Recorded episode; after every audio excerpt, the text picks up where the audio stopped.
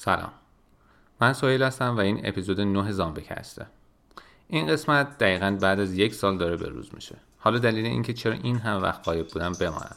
اما در طول این یک سال کلی اتفاقات افتاد.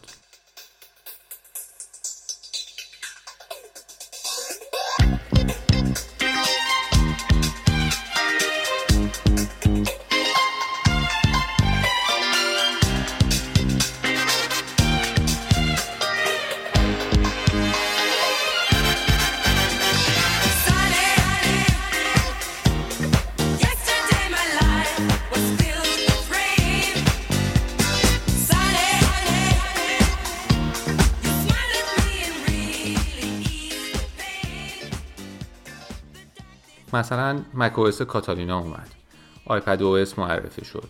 watchOS 6 Apple TV Plus سرویس جدید بازی های Apple Arcade آی 13 آیفون 11 11 Pro و 11 Pro Max و همینطور نسل دوم SE به بازار اومدن.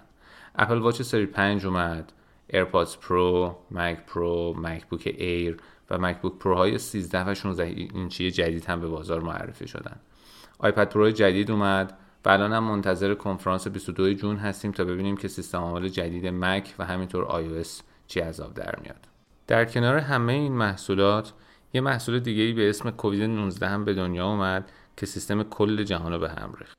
توی این قسمت تصمیم داریم تا درباره حدس و گمان هایی که راجع به سیستم های بعدی اپل مطرح هستش رو دربارهشون حرف بزنیم. اما قبل از اینکه بریم سراغ حدس و گمان ها بذارید تا اسپانسر این برنامه رو اول بهتون معرفی بکنم. اسپانسر این برنامه فروشگاه مسیر مدرنه. مسیر مدرن کار خودش رو از سال 1391 توی زمینه فروش محصولات شرکت اپل در شهر اصفهان شروع کرد و امروز بعد از 8 سال فعالیت تخصصی صاحب یه تیم خیلی خوب و حرفه‌ایه که می‌تونید ازشون مشورت بگیرید. از قیمت های روز انواع گجت های اپل اطلاع داشته باشید و حتی به صورت حضوری یا اینترنتی خرید بکنید ازشون.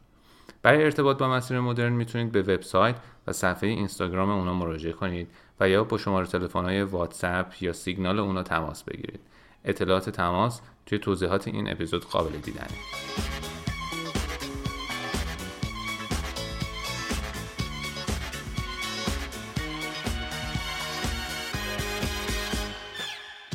شایعه ها برای iOS 14 خیلی زیاده. اما مهمتریناشون اینایی هستن که الان براتون می‌خوام بگم. اول از همه این که زمان لانچ OS 14 باید توی آخره سپتامبر و با معرفی آیفون جدید باشه. به احتمال زیاد iOS تبدیل میشه به آیفون OS البته با اینکه نشونه های خیلی کمی برای این تغییر وجود داره اما بعید نیستش که اپل تصمیم گرفته باشه اکوسیستمش رو که داره روز به روز گسترده تر میشه نظم ترتیب بهتری بهشون بده.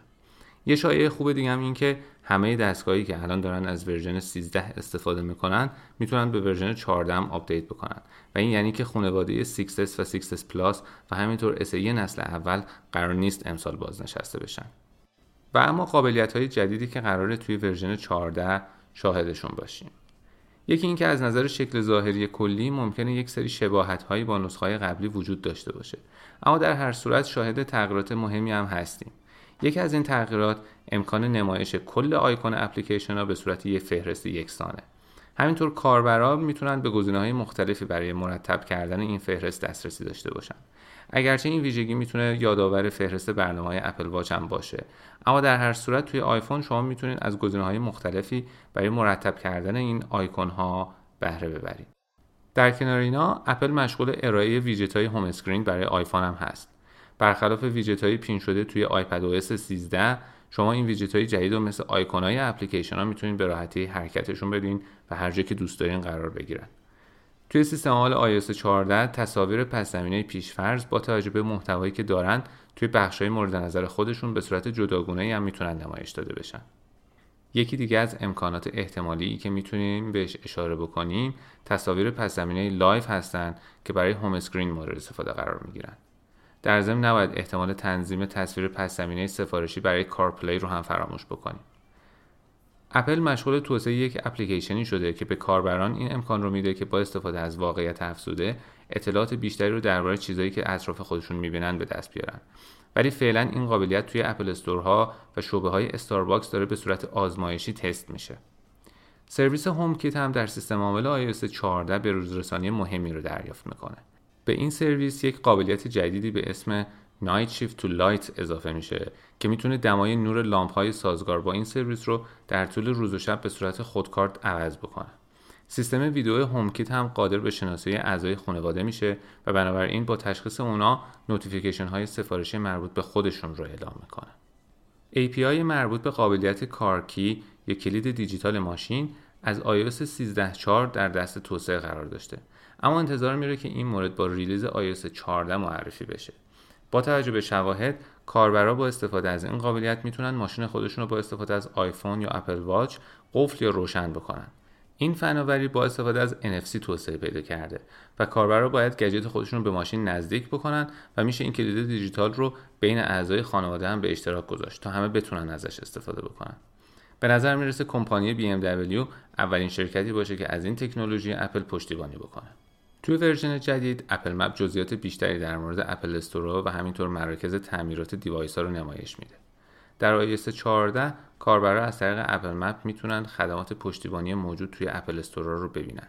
مثلا میشه دید که آیا اپل استور مورد نظر خدمات مربوط به تعویض صفحه نمایش و یا باتری رو ارائه میده یا نه. همینطور توی iOS 14 مرورگر سافاری یه سیستم ترجمه داخلی رو دریافت می‌کنه که به کاربرا اجازه میده بدون نیاز به سرویس ها یا اپلیکیشن های سوم شخص محتوای صفحات وب رو ترجمه بکنن. این فرایند هم به صورت داخلی و با استفاده از یک پردازشگر عصبی انجام میشه. اگر آیفون یا آیپدتون از کار بیفته توی بیشتر موارد باید با یک کامپیوتر ویندوزی یا یه دونه مک firmware اون رو به حالت قبلی برگردوند یا اصطلاحا restore ش کرد. اما حالا اپل مشغول آزمایش های یه قابلیتی به اسم OS recovery ه که به کاربرا اجازه میده یه همچین کاری رو با بهرهگیری از اینترنت و یا اتصال کابل USB به یه آیفون یا یه آیپد دیگه انجام بدن و گوشی یا آیپد خودشون رو از این حالت در بیارن. در نهایت میشه گفتش که iOS 14 قرار نیست تغییرات ظاهری خیلی زیادی رو به کاربرای خودش ارائه بده اما در هر صورت باید انتظار معرفی چند ویژگی جدید رو هم داشته باشیم در این بین home screen قرار از ویجت ها استفاده بکنه و قابلیت نمایش فهرستوار آیکون اپلیکیشن ها هم امکان پذیر بشه. بهبود قابلیت های دسترسی همیشه اتفاق خوشایندی به حساب میاد و پیشرفت هومکیت هم یک پارچگی بین گجت های هوشمند رو افزایش میده. سیستم واقعیت افزوده جدیدم. کاربرا رو بیش از پیش برای هدست های واقعیت افزوده اپل آماده می‌کنه و میشه حد زد که کارکی هم احتمالا مورد استقبال مالک های اتومبیلایی که از این سیستم پشتیبانی می‌کنن قرار می‌گیره. با این حال نباید فراموش کنیم که به دلیل شیوع ویروس کرونا شاید بعضی از این مشخصه ها با تاخیر ارائه بشن و یا حتی بعضی از اونها کاملا کنار گذاشته بشن. با این حال باید دو روز دیگه صبر بکنیم تا کنفرانس اپل تشکیل بشه و ببینیم که کدوم یک از این پیش بینی ها و حدسا درست بوده. ممنون از اینکه با ما همراه بودین و همینطور ممنون از مسیر مدرن. تا هفته آینده و برنامه بعدی خدا نگهدارتون.